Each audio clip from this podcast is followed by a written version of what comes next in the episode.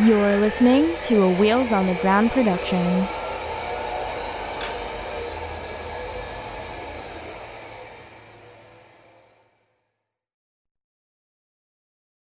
Hey there, Disability After Dark listeners, Andrew here. I want to tell you all about a really awesome deal that I got from my friends and new sponsors, Adam and Eve, the #1 adult toy superstore. They reached out to me and they said, Andrew, we love Disability After Dark. We love your show. We love what you're doing. And we were wondering if you wanted to run some ads for us. And I was like, fuck yes, I do. But what are my awesome listeners going to get if I run ads for you? What are they going to get out of this? And they came back with a really fantastic deal that I want to share with you right now. I hope you're getting comfy, cozy, and crippled because this deal's pretty great. If you go to AdamEve.com, you can pick out almost any item in the store, almost any one item in the store for 50% off. That means you can get one dildo, one lube, and one thing of lingerie if you want for 50% off. And then, once you get that one item for half price, they throw in even more free stuff. Let me tell you all about it.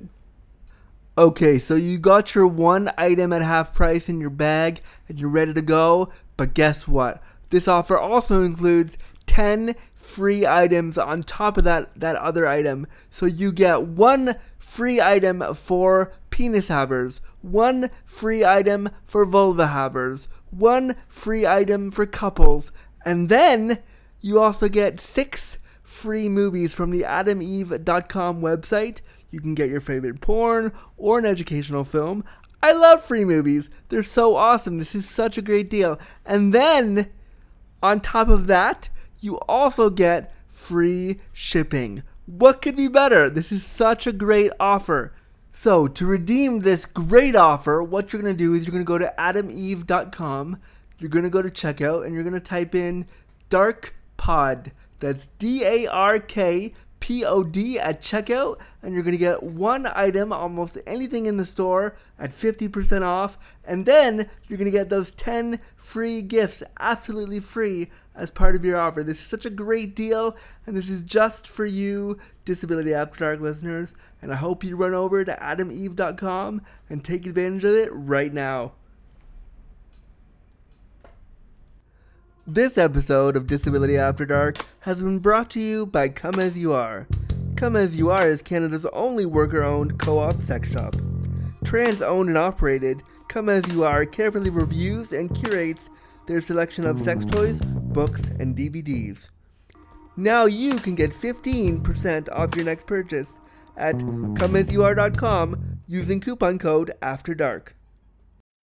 Content warning. The language, content, and discussion found within this episode of Disability After Dark will be explicit. Listener discretion advised. You're listening to Disability After Dark, the podcast shining a bright light on disability stories with your host, disability awareness consultant, Drew Gerza. Hello, friends. Welcome to the show, friends. Thank you so much for clicking on this brand new episode of Disability After Dark, the podcast shining a bright light on disability stories. I'm, of course, your delectable host, Daddy Drew Gerza. Let's get comfy, cozy, and crippled and get this show started, everybody. It looks like we have no official shout-outs today. But if you want to support the show, you can always leave us a review. You can go to our Patreon at patreon.com/disabilityafterdark and leave as little as $1 a month or up to $5 a month. Or you can even do a yearly amount, whatever works for you, to support the show. So because I do the show completely independently and I run this production company, Wheels on the Ground, by myself from my bedroom, literally where I'm recording. Tell your friends about the show, review the show, or if you're able to, leave a pledge.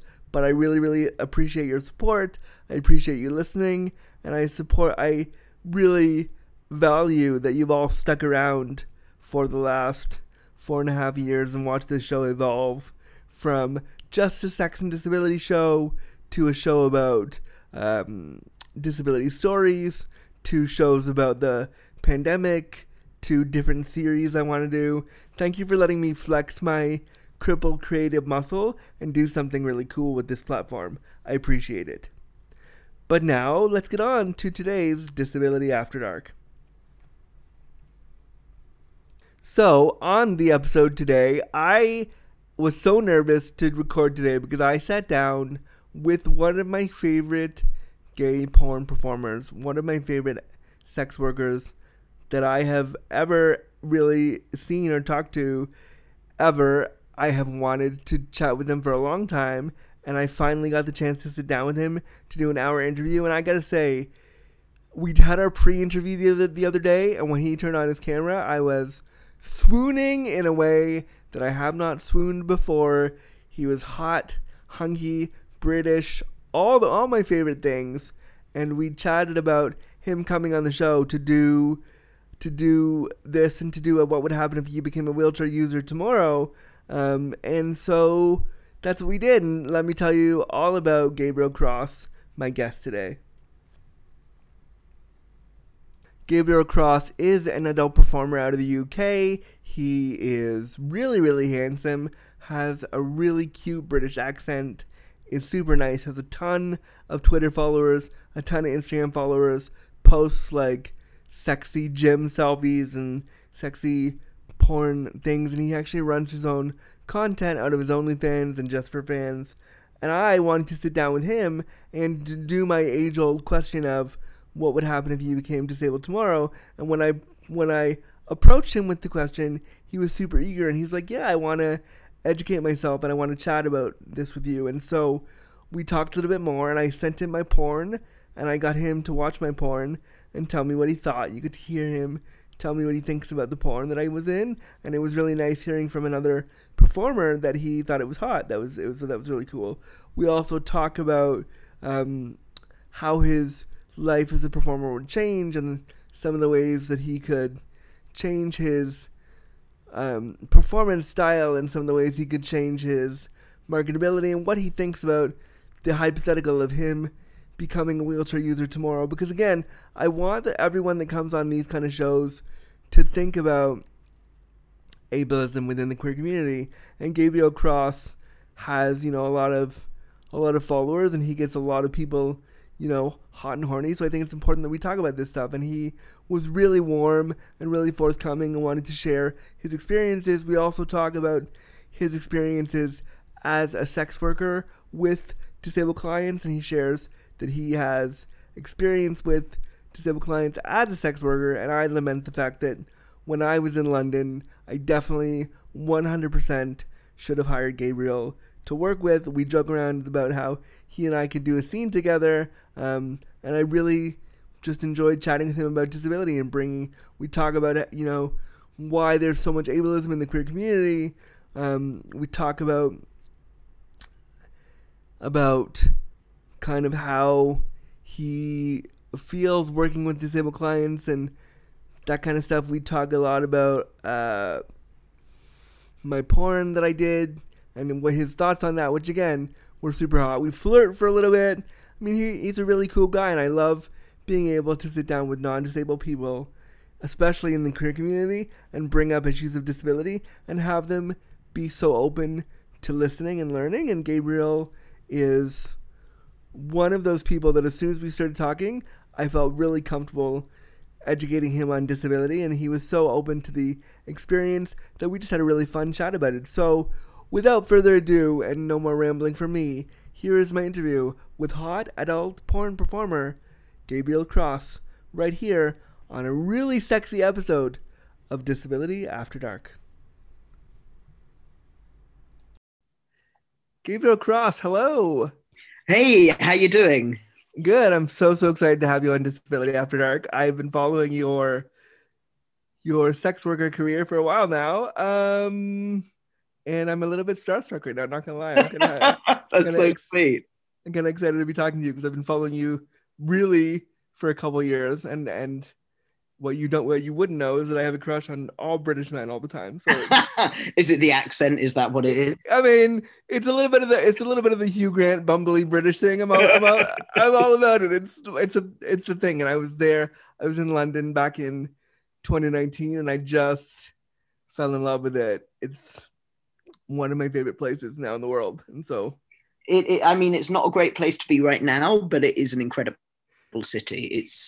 It normally is very vibrant, full of energy, and just so diverse and cosmopolitan. It's my favorite place in the world. And you're in London proper too?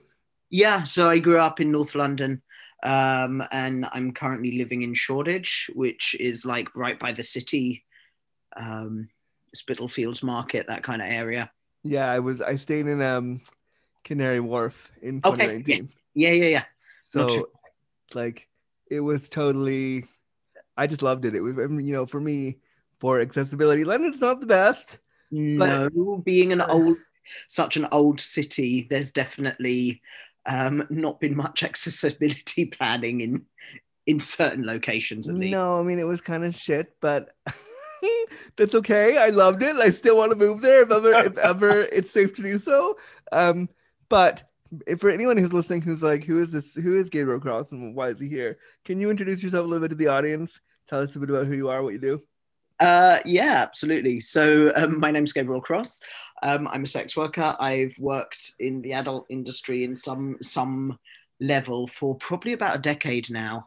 I used to do a lot of studio work, kind of working for companies like Randy Blue, Nextdoor Studios, Falcon, Men.com, those kind of, a lot of the big US studios. And now I've kind of moved away from that, and I'm basically one of those OnlyFans boys, and I now just focus on creating my own content. Yeah, I'm a content creator too, not in the same way, so I know how it's like. I want to make stuff myself. I don't want to rely on a studio or a production team. I want to just do it on my own. Well, yes, and particularly working for studios from a model perspective, you have minimal creative input. What you're doing. I got very, very, it's a silly little thing, but I got very heavily typecast as a bottom because I'm quite short. So the majority of guys are a lot bigger than me. So the studios just played to stereotypes all the time. Yeah. So 99, unless I bugged one of the directors, they'd always cast me as a bottom when in fact I'm very versatile. So I have seen your videos. I know the versatility that you can. I did my research for this interview. Don't worry. Hours and hours of research. Yes, tons. And actually, I signed up for one of your fan sites because I was like, well, that's so sweet. I'm doing all this research, and I have a crush on him anyway. I might as well support the guy. So yes, now I can watch you all the time. Wonderful. But no, I've been creeping you for a while, and I wanted to bring you on the show today because, as I mentioned to you in our pre-interview, I do a series on the show called What Would Happen If You Became Disabled Tomorrow. And I thought that it would be really interesting to bring you on. And in this series, I ask gay men specifically usually about their experiences, not being disabled and how their worlds would change if they were to become disabled. So can we jump into that? Yeah, of course. I mean, we touched on this before, how society generally likes to not think of people with disabilities as being sexual in any way, which is completely absurd and rather patronizing, if anything. Yeah, it's not true. Yeah, exactly. Whether it makes people uncomfortable, what the situation is, but I think people with disability get put in this pigeonhole of being non-sexual because that's how society is comfortable, which is absurd. And I mean, I think you specifically said if I became a wheelchair user, didn't you? That's right. Yeah, absolutely. I've given this some thought, and it's still something I find challenging to answer and articulate because without being in your circumstances or those circumstances, yeah, I don't think there's any way really to fully relate to that. And how? No, totally not. But I think it's a fun, well, no, it's an interesting thought experiment because it makes, of course, it makes people go exactly what you did, like, oh, I don't know how to, like. I love how you said it was challenging, and I would love to kind of dig into like when you were thinking about it, why was it a question that challenged you? Well, I, pre-adult media, I actually grew up from an incredibly young age, training as a professional dancer. Wow. So training in ballet, working in theatre. So from like the age of 6 or 7 years old, I was kind of professionally training. So my days have always been exceptionally physical, far more so than the average person. And since pulling away from dance, and I kind of retired in my mid-20s, dancers' careers tend to be pretty short. So I was about 27, I think, when I decided I wanted to move on to something else. So I've totally lost my train of thought then. You're moving on to something else, and you're a dancer. You were a dancer, and you want to move on to something else. So ever since then, I've always kind of continued to be incredibly physical. Just with until this is the first with current lockdown measures in the UK, being able to train has been incredibly challenging. But until that point, I don't think I'd maybe gone for more than a few days without training. I train in the gym or train in some way, probably at least 5 times a week. And that's my lifestyle has always been incredibly physical. So it would be such an extreme and traumatic change for me.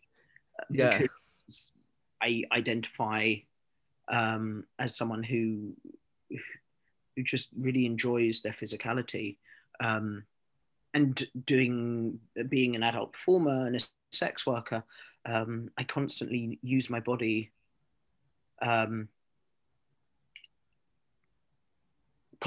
just constantly use my body and my physicality.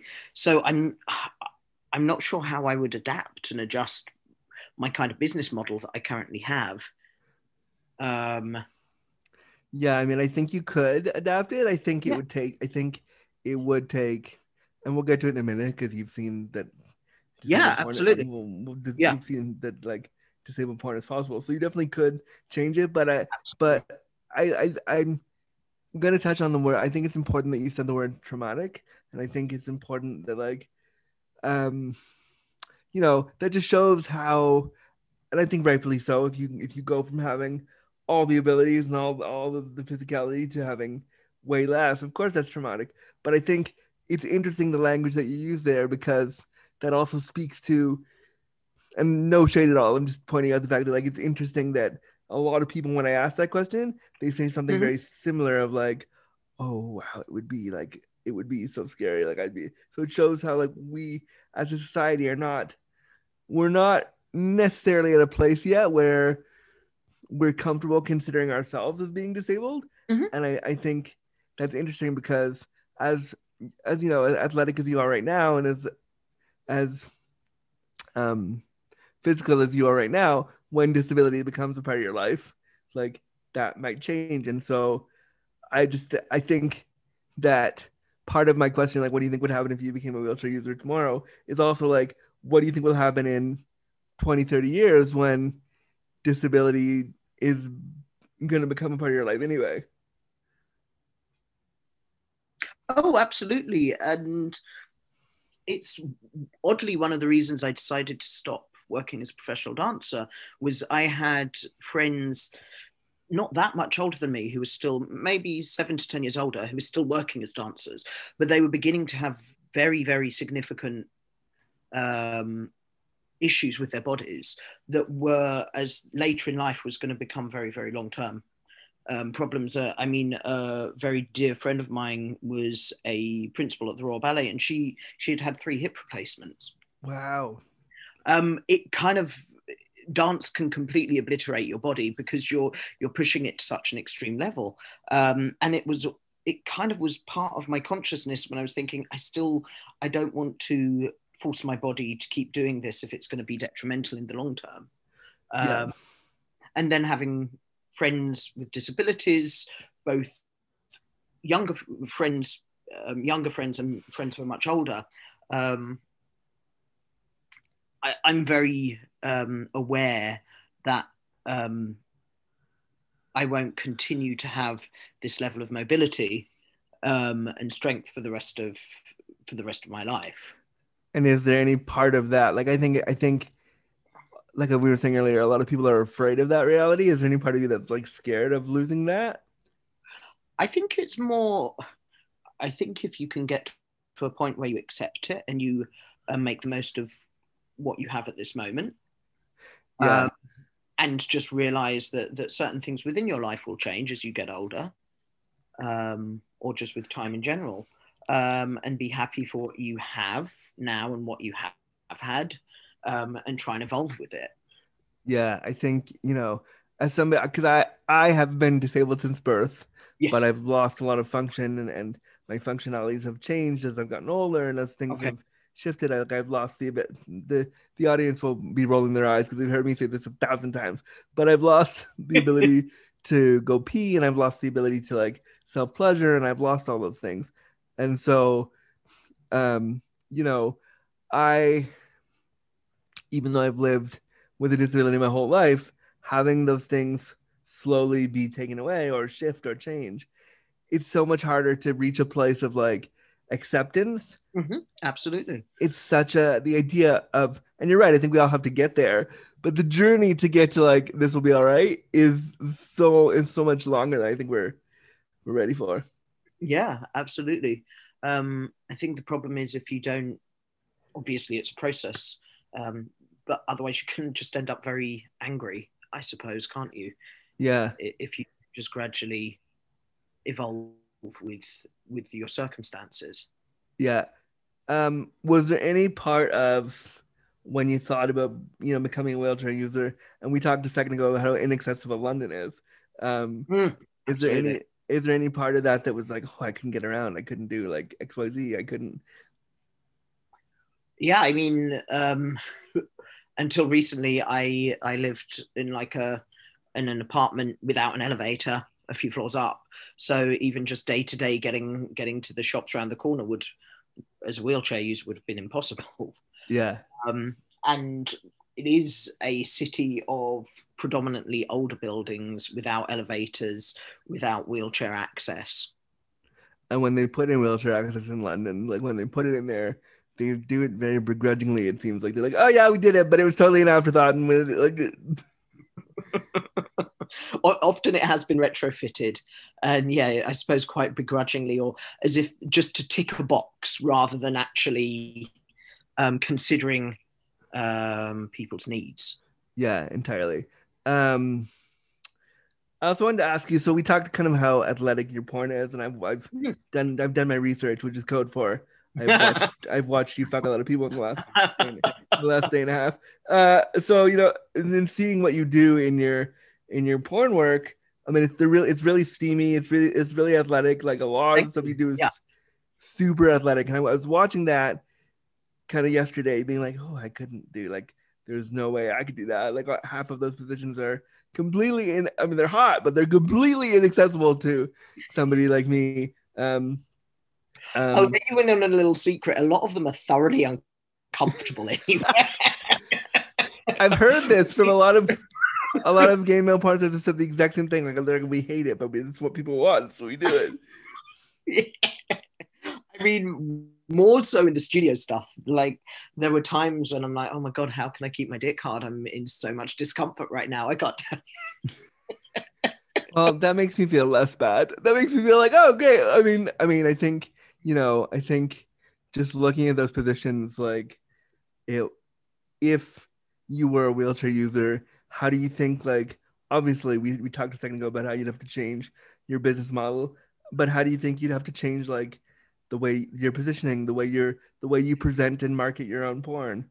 Because I'm assuming as a wheelchair user, you become more reliant on if you have an able-bodied partner to help facilitate sex. Yeah. Yeah. So that would clearly have to be quite a part of the evolution. And I like to... where I have so much experience over the years in the industry with the OnlyFans, I like to take the lead with kind of with directing and putting I just find it easier to like just put guys in a position and be like, just go there, okay? Do it this way, yeah. I mean, there is kind of a way you could, if you were a wheelchair user, you could still be very dominant. You could still be very like, I can't do it, but I can like forcefully tell you to do this. Oh, absolutely. It's not even I'm not even saying in a dominance way. It's more of a, I'll just move myself and my partners around just to get the right shot. Yeah. And I try and make my OnlyFans, Just for Fans, as organic and real as possible, because I think that's the point of it, and I think that's why people like it. We're away from this very superficial, over-polished studio kind of work. That gives people a very unrealistic idea of sex. And I mean, I think also if you were a wheelchair user or if you experienced disability, that realness would also lend itself to absolutely, yes, Just for Fans, OnlyFans model, because like I want to see the hot disabled guy get railed too. So absolutely, like but do you think that it would change the way you did? Obviously, it would change. Do you think it would change the way you did your porn?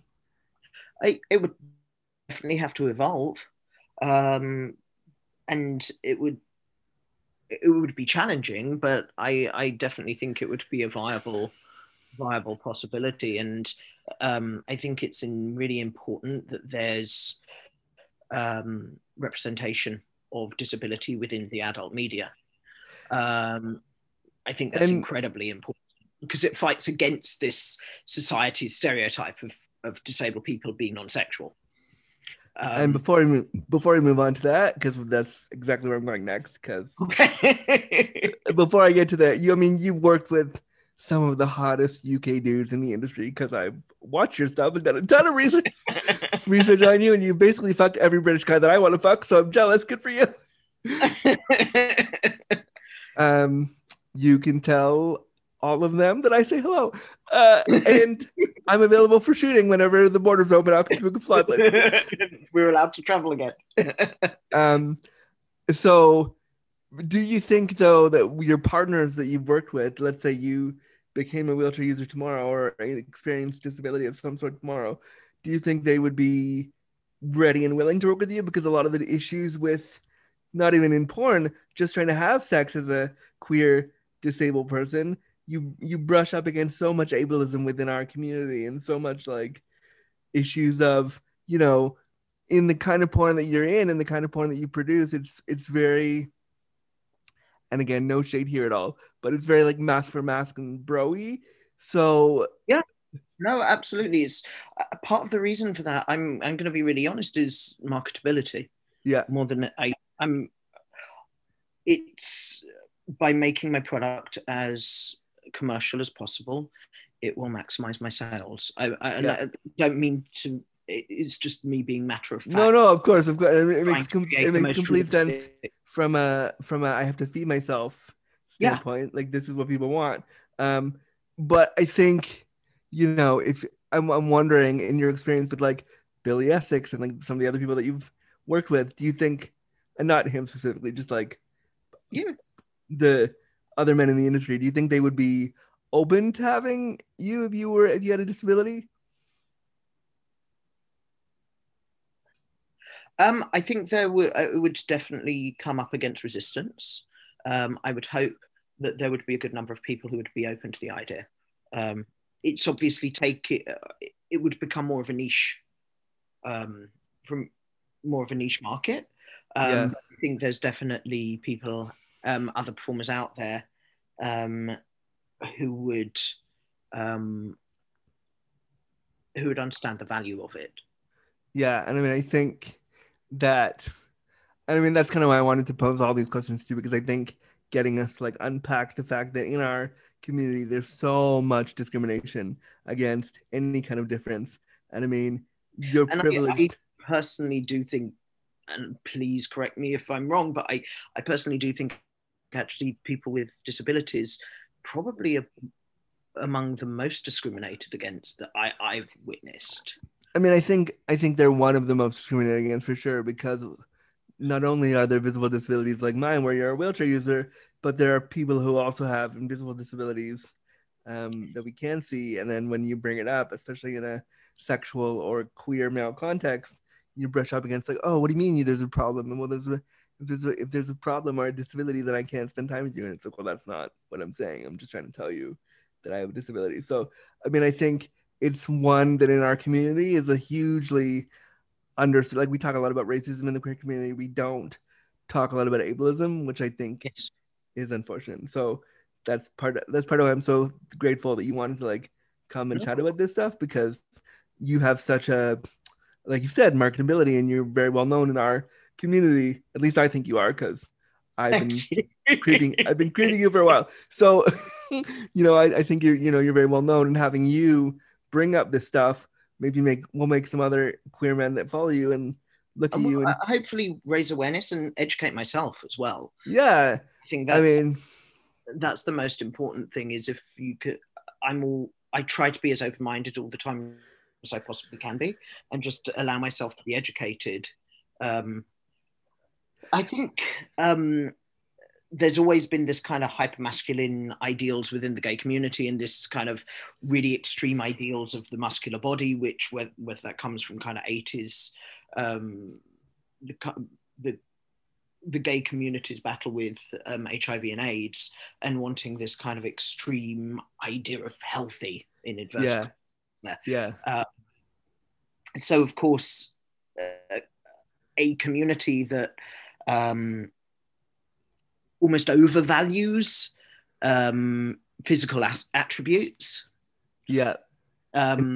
It kind of makes, it's not okay by any means, but it then makes more sense that there can be a lot more struggles for people with disabilities within our community.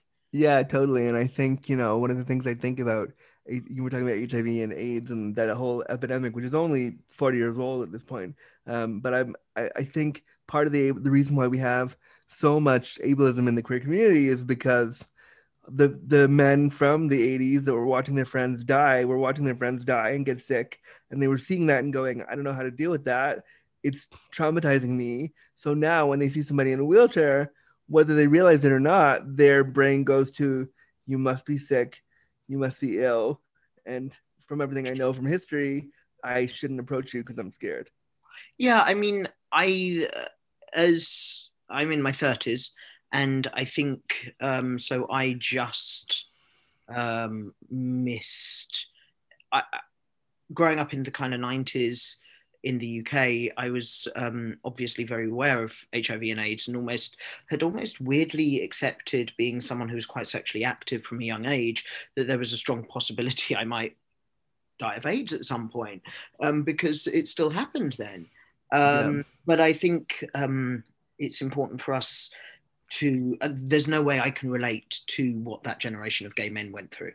Yeah, me neither. There's no, like, I can empathize in that I know what illness is, and I know what disability looks like, and I know the stigma around that, but in no way am I saying like, oh yeah, it's totally the same, and I 100% get it, because of course I don't. But I think there's definitely a discussion to be had around the history of HIV and AIDS. Yeah, and how that had never occurred to me, but it makes perfect sense.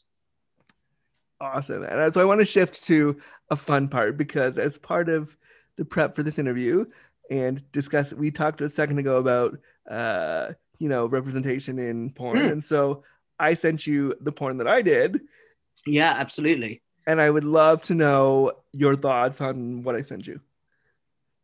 One of the things with Himeros that I love is Davey Wavy's inclusive policy within all his products, and he tries to pull, it's actually the only studio I still do work for. I've kind of pulled away from any other studio just because I have a very different, almost emotional experience when I'm on set for Davey, and it's led from almost a holistic standpoint. And I know you shot with Davey, and I also know that he's also had other disabled individuals in his content, hasn't he? Yeah, I did actually with the other guy that he did it with, that he did a video with. I was his main consultant on that video too. So I've amazing.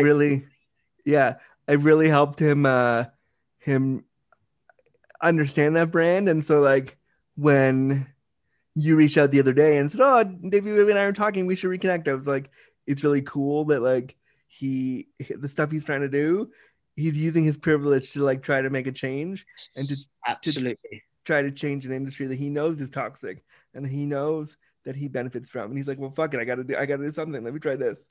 Yeah, I mean, I think we're very lucky with Davey where he is coming from a place of privilege, but he's worked very hard to get there. And he's then taken this, his position to try and encourage gay men or gay, bisexual, the queer community to start having a much healthier and inclusive relationship with sex. Yeah. And we've discussed before, I have had actually, as a sex worker, quite a lot of experiences with sexual experiences with people with disability. And I knew you were in a wheelchair, and it wasn't until I watched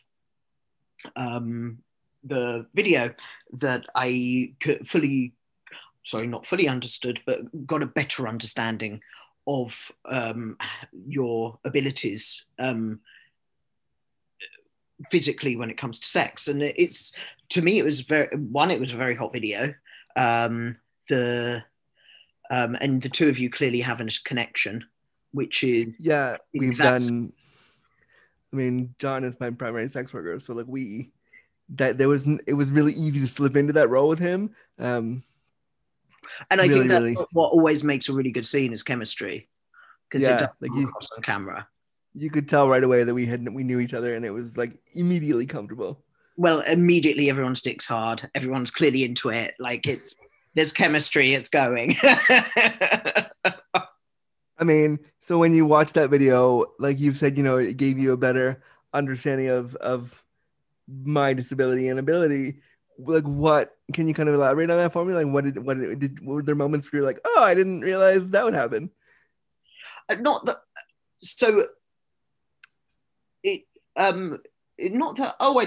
it. It just gave me a much better understanding in general. It wasn't necessarily surprise. It was just because I'm assuming you don't, you kind of don't have use of your legs at all now. I can feel them. They're not good for walking. Yeah, absolutely. And yeah, it was a very hot scene. And I hope it allows people to start breaking down that boundary we have of not seeing people with disabilities as sexual. Yeah, I mean, I'm always really proud of it because like I remember getting comments after that came out of people from all over the world on the Himeros site saying like, oh my God, I've never seen this before. Like it got me excited. Like it's really important to see that for you as a producer, like of porn, when you saw that, was there technical stuff that you were like, oh, like the lift and the wheelchair, like that kind of stuff. Did you, any of the stuff that you saw there give you pause on how you could create porn more inclusively?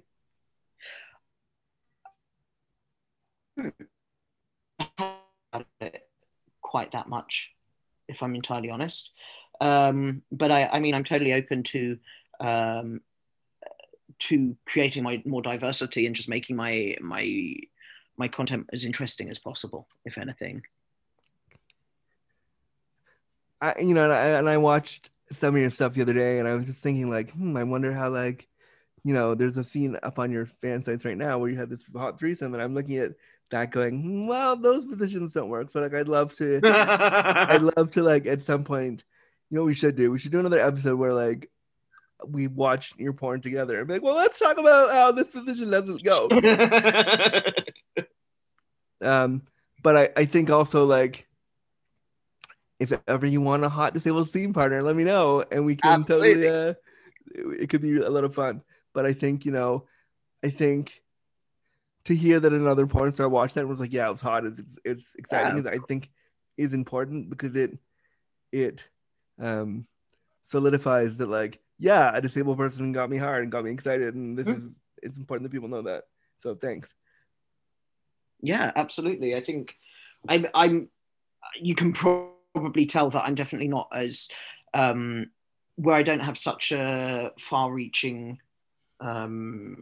influence as Davey. I'm definitely not so brave with my product, and I do it tends to, as what I said earlier, I've always kind of targeted it as being as marketable and commercial as possible. Yeah. So it definitely gives me pause for thought. Well, I think with your hot British accent and my huge dick, we can probably make something super great. But I think, you know, I think part of the great thing about you running your own kind of studio right now, really, is that you could find a way, and if ever you need a way to make your porn more marketable to the disabled audience, like, let me know, and I'm happy to. Yeah. Because that's part of what you. That's part of what I did with Davey Wavy, is I sat, like, when we had our first session, our first, like, chat, he phoned me up and we chatted for an hour about, like, how do I make this scene really, really hot?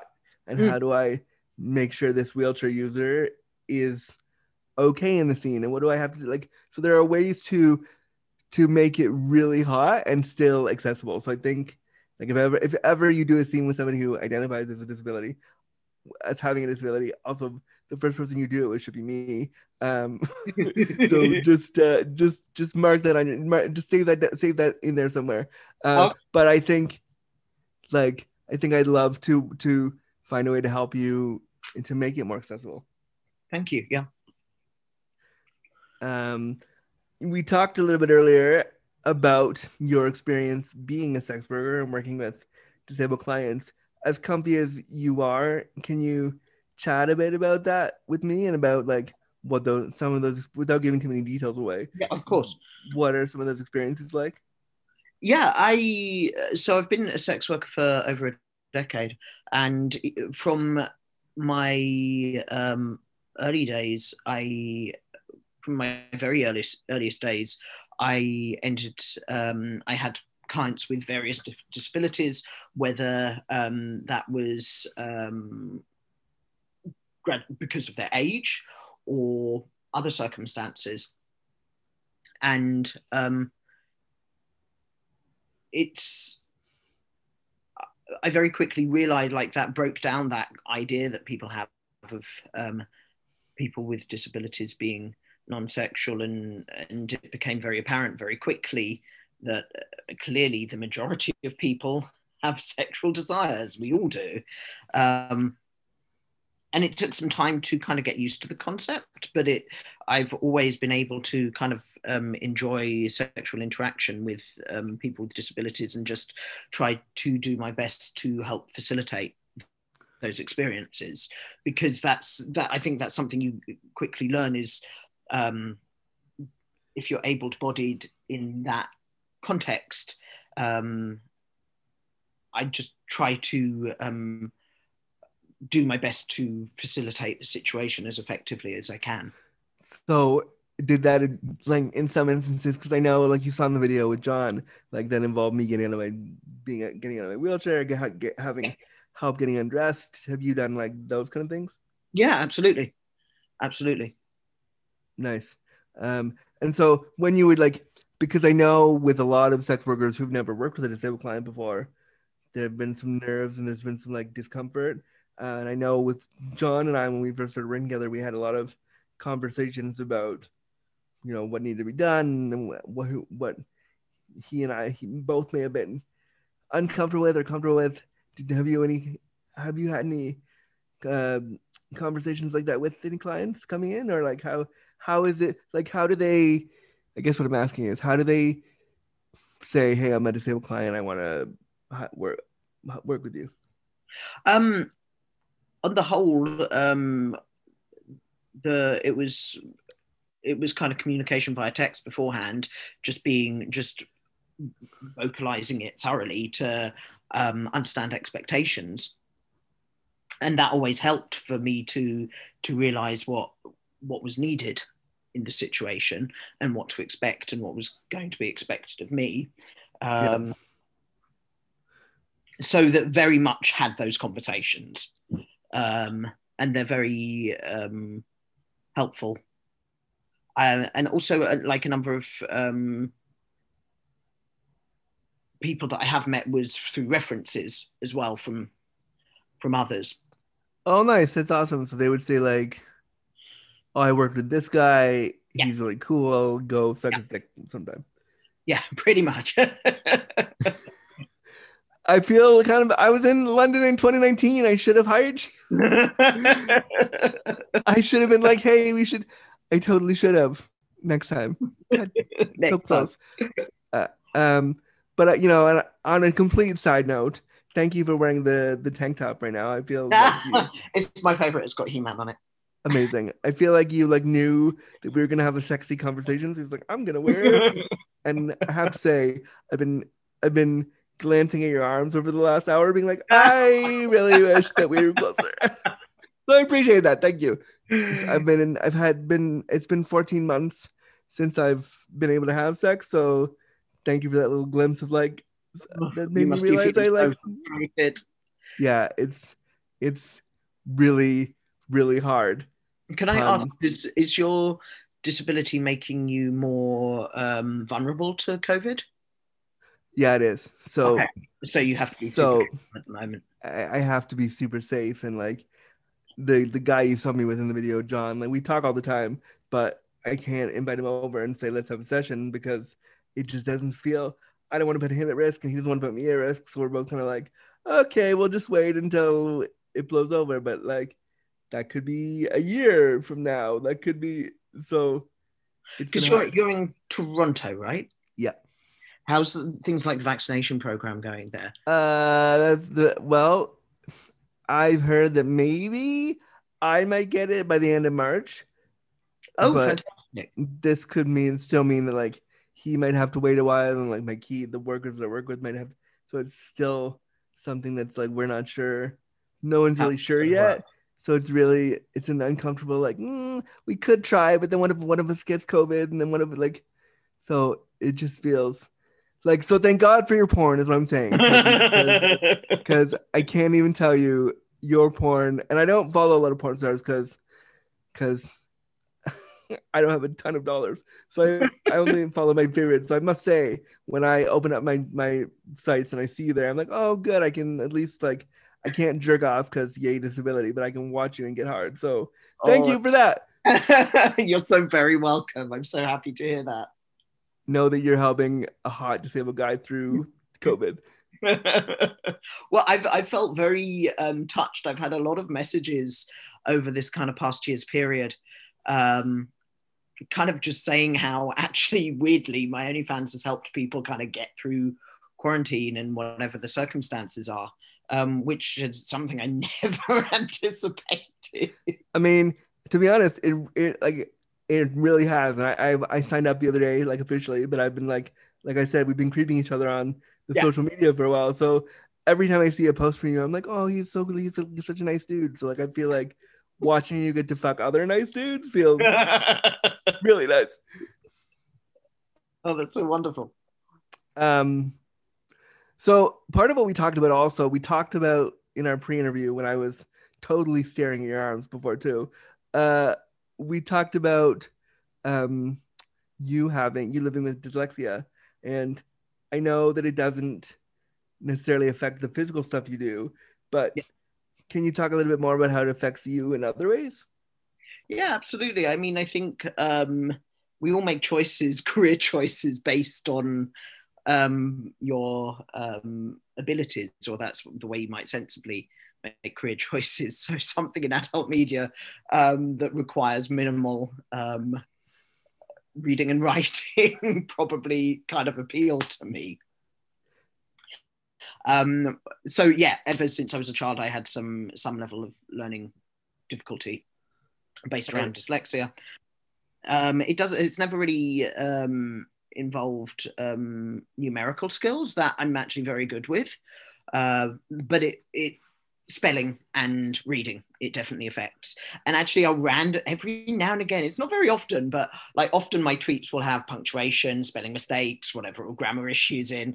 And then sometimes you'll get some shady queen like trying to correct my grammar or spelling or anything. And it's like, really? Like, is there really any need? I'm a porn star for a reason. Yeah, and we're on Twitter. Like, does it really matter if I didn't spell that word exactly right? Like, go on. Exactly that. So, and when I was younger, doing academic studies, it made it a lot more challenging. And I have a wonderful mother who was trying to just was as supportive as she possibly could be, but it was in a period when things like dyslexia weren't really acknowledged. Yep.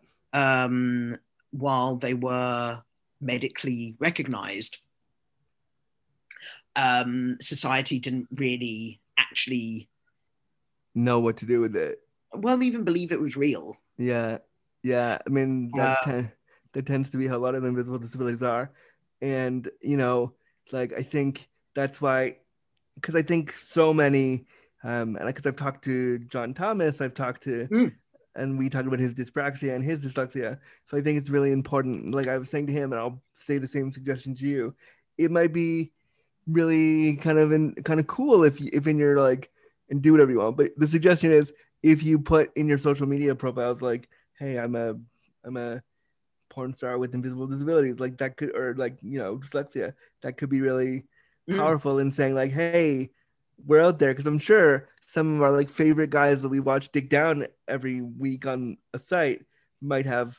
I think a large proportion of, I think it would be a shockingly high percentage of people in the adult media have probably still do or have had learning disabilities.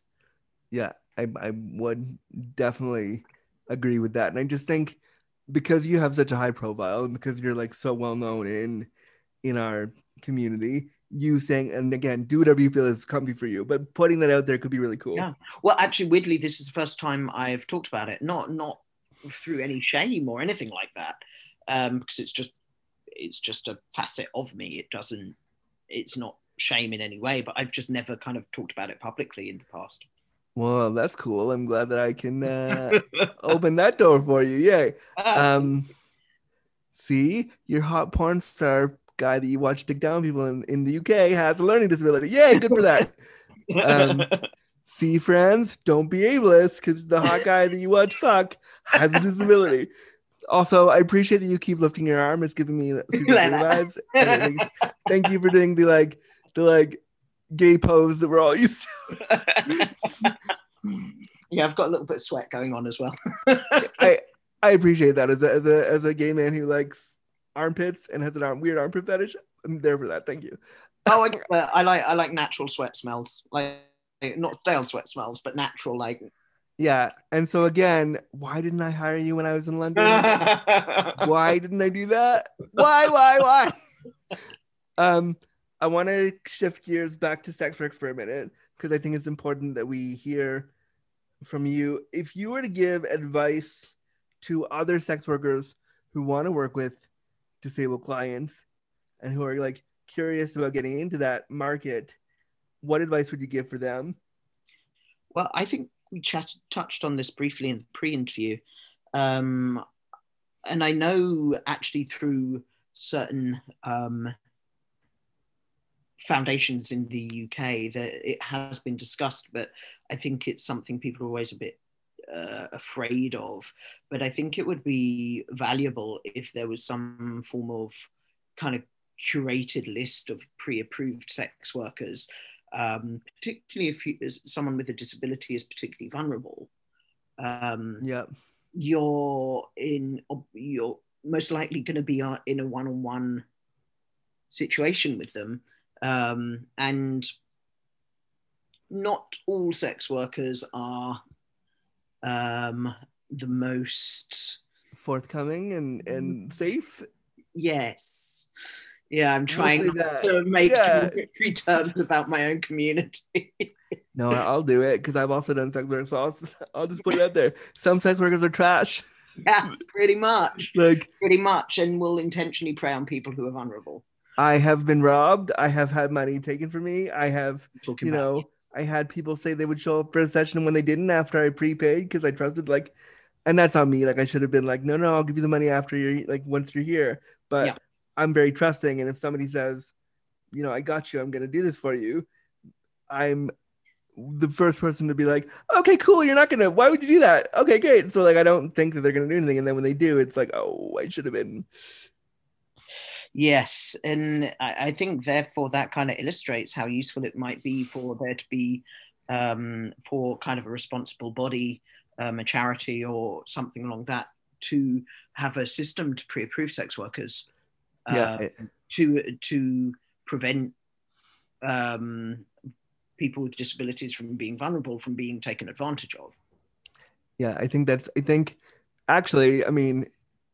if you want to start that, like, let me know, and I could definitely be an advocate for that, because I think that's a great idea, actually. And I think there's, like, I can think of specifically 3 instances where I put myself in a vulnerable situation with somebody that I put trust in, because I thought they were a sex worker, and I thought, like, well, they were a sex worker, but I thought they were one of the better ones. And looking back on that, I go, you were so silly. Why did you? Just because they're hot doesn't mean they're good. Yes, absolutely. Like, just because they get your dick hard doesn't necessarily mean they're a great person. And often people I've met, I've kind of referred other sex workers onto them just so they know that there's, like, if they wanted to expand their experiences, that there was someone else they could do it safely with. Yeah. I also love how you're subconsciously lifting your arm now because I'm into it, and I'm watching you do it. I'm like, yeah, he's doing it because he knows I like it. That was completely subconscious. Amazing. And so if a disabled client wanted to work with you, how would you this interview just got super hot, and I lost my train of thought. How would if you were if a disabled client came to you and said, I want to work with you, what advice would you give to them when booking a sex worker? I just think to be as forthcoming with information regarding expectations and details about their disability, so I would know, or whoever else would have a really good grasp and understanding of what to expect, so you can then facilitate a really enjoyable experience. Awesome. I don't want to end the interview because I feel like I'm going to have 10 more questions after I'm done, because I always do. And the minute I hang up, I'm like, oh, I should have asked this. So do you think you'd ever do a scene with me? Yeah, absolutely. We should definitely talk about that sometime because it'd be fun. Yeah. And I also want to, because I think part of combating ableism is like giving you a space to feel safe and ask questions. Did this interview today give you any questions? Give you anything about disability you didn't know before that you're curious about? Anything that I can talk you through? No, I think chatting to you over the few times we have, and fortunately having the experiences I've had over the past decade, the grasp of realities of living with a disability. But I am always wanting to be as educated as I can on this subject. Is there anything from this interview that you'll take away now that you'll be like, oh, I didn't know this about disability, but now I do? Well, more details about you that I now know. More from prior footage I saw before the interview. I mean, well, you know that I have a giant joystick. Is what you know. Exactly that. And that I'm very good at it. With it. And also, now you know the next time you make a porn, you can just do a lot of armpit stuff because you know I'll be watching, so good. Yeah, you know what, that's something I've had a few requests about recently, and it's something I like but have been neglecting to include. If you need a private customer and you want to make a private video for somebody, let me know, because I know exactly what I'll ask you for. I've got one posting on Thursday anyway, so tomorrow, right? Yeah, I have one tomorrow that has lots of armpits. So amazing! I'll be sure to tune in. This is such a fun chat, and I love sitting down with you. And you're like, I really appreciate also that like your porn persona is not entirely who I'm talking to right now. So that's awesome. There's a lot of me in Gabriel Cross, I suppose. Yeah, and I mean, I really appreciate that you like, because you know when I first was you keep lifting up your arm and it's hilarious. When I first you know was looking at your stuff, I was like, oh, he's a white hot muscle gay, there's no way I would never be able to like get in his sphere. And then talking with you, I was like, oh, he's really like cool and really like, you know, open to this. And it's really nice to like see those stereotypes we put up about gay men kind of fade away when you actually like sit and talk to them for a second. So I appreciate that. Yeah, no, thank you very much. There's certain reasons for stereotypes of sex workers and adult performers, but I'd also quite like to break some of those down. Yeah, I mean, you definitely have, like, I get a sense like we could actually like hang out. Like if I ever come to London or you come to Toronto, we should just grab a coffee before I suck your dick. Absolutely. Absolutely, that sounds great. This was so fun. How can the people that are listening, if they want to follow you and support you, how can they do that?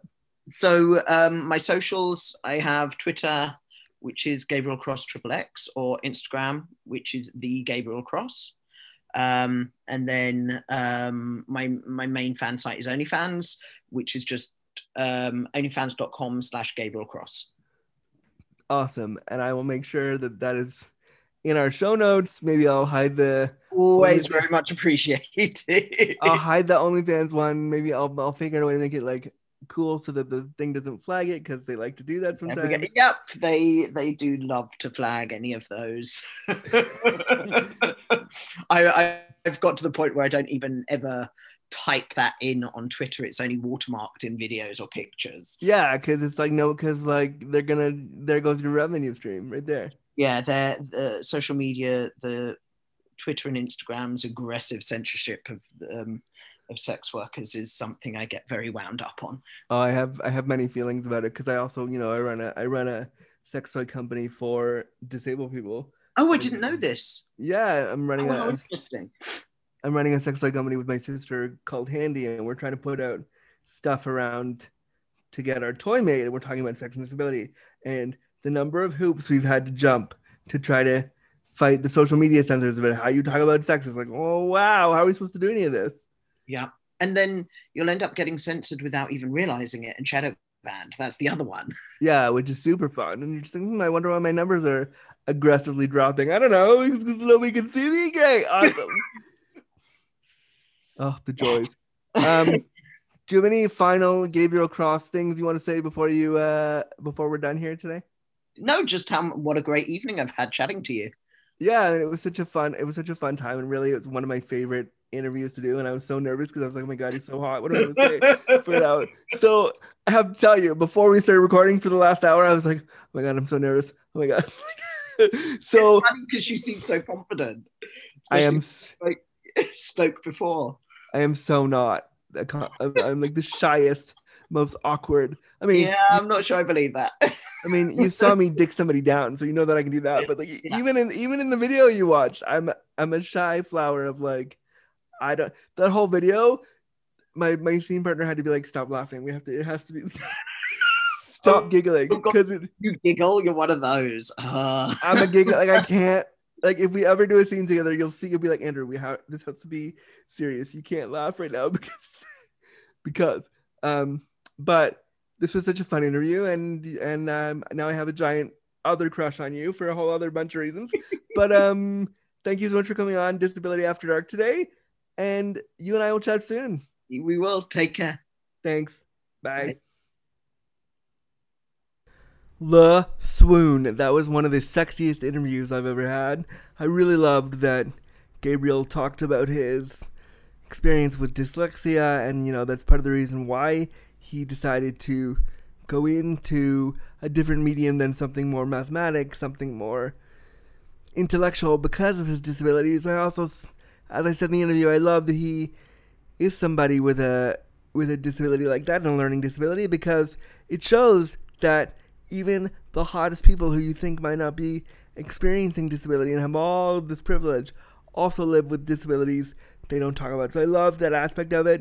He was really, really fun to chat to, super sweet, totally open to discussing ableism and all those things, and I really love sitting down with him. So, just want to do this quick outro to let you know that if you are a non-disabled person and you want to come on to a What Would Happen If You Became a Wheelchair User tomorrow, or an episode similar to that, I would love to have you. Also, if you want to come on a Palsy in the Pandemic episode where I talk to disabled people about their experiences through the pandemic, you can apply for both by emailing us at disabilityafterdark@gmail.com, and we'd love to have you.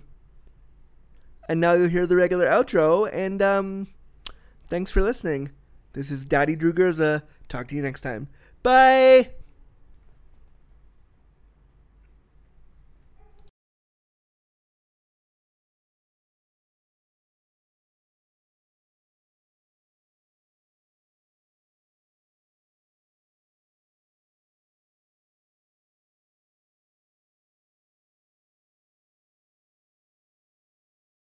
Alright, that was another episode of Disability After Dark, the podcast shining a bright light on disability stories, a part of the Wheels on the Ground network. I'm really, really happy you came to this one. If you want to follow my work, you can head over to www.drewgerza.com, and you can follow me on all my socials at Drew Gerza. So Instagram and Twitter at Drew Gerza. You can also follow the podcast at DisAftDarkPod on Twitter.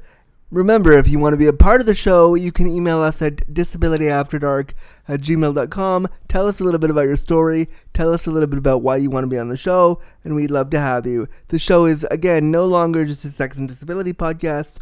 We want to talk to you about everything. So drop us a line. We'd absolutely love to hear from you. Remember, if you want to support the show, you can go to patreon.com/disabilityafterdark and pledge as little as $1 a month or as much as $5 a month or more to keep a bright light shining on these stories. I'm your host, Drew Gerza, your disabled daddy. Thank you so much for listening to this Wheels on the Ground production, and we'll talk to you soon. Thanks for listening. Bye.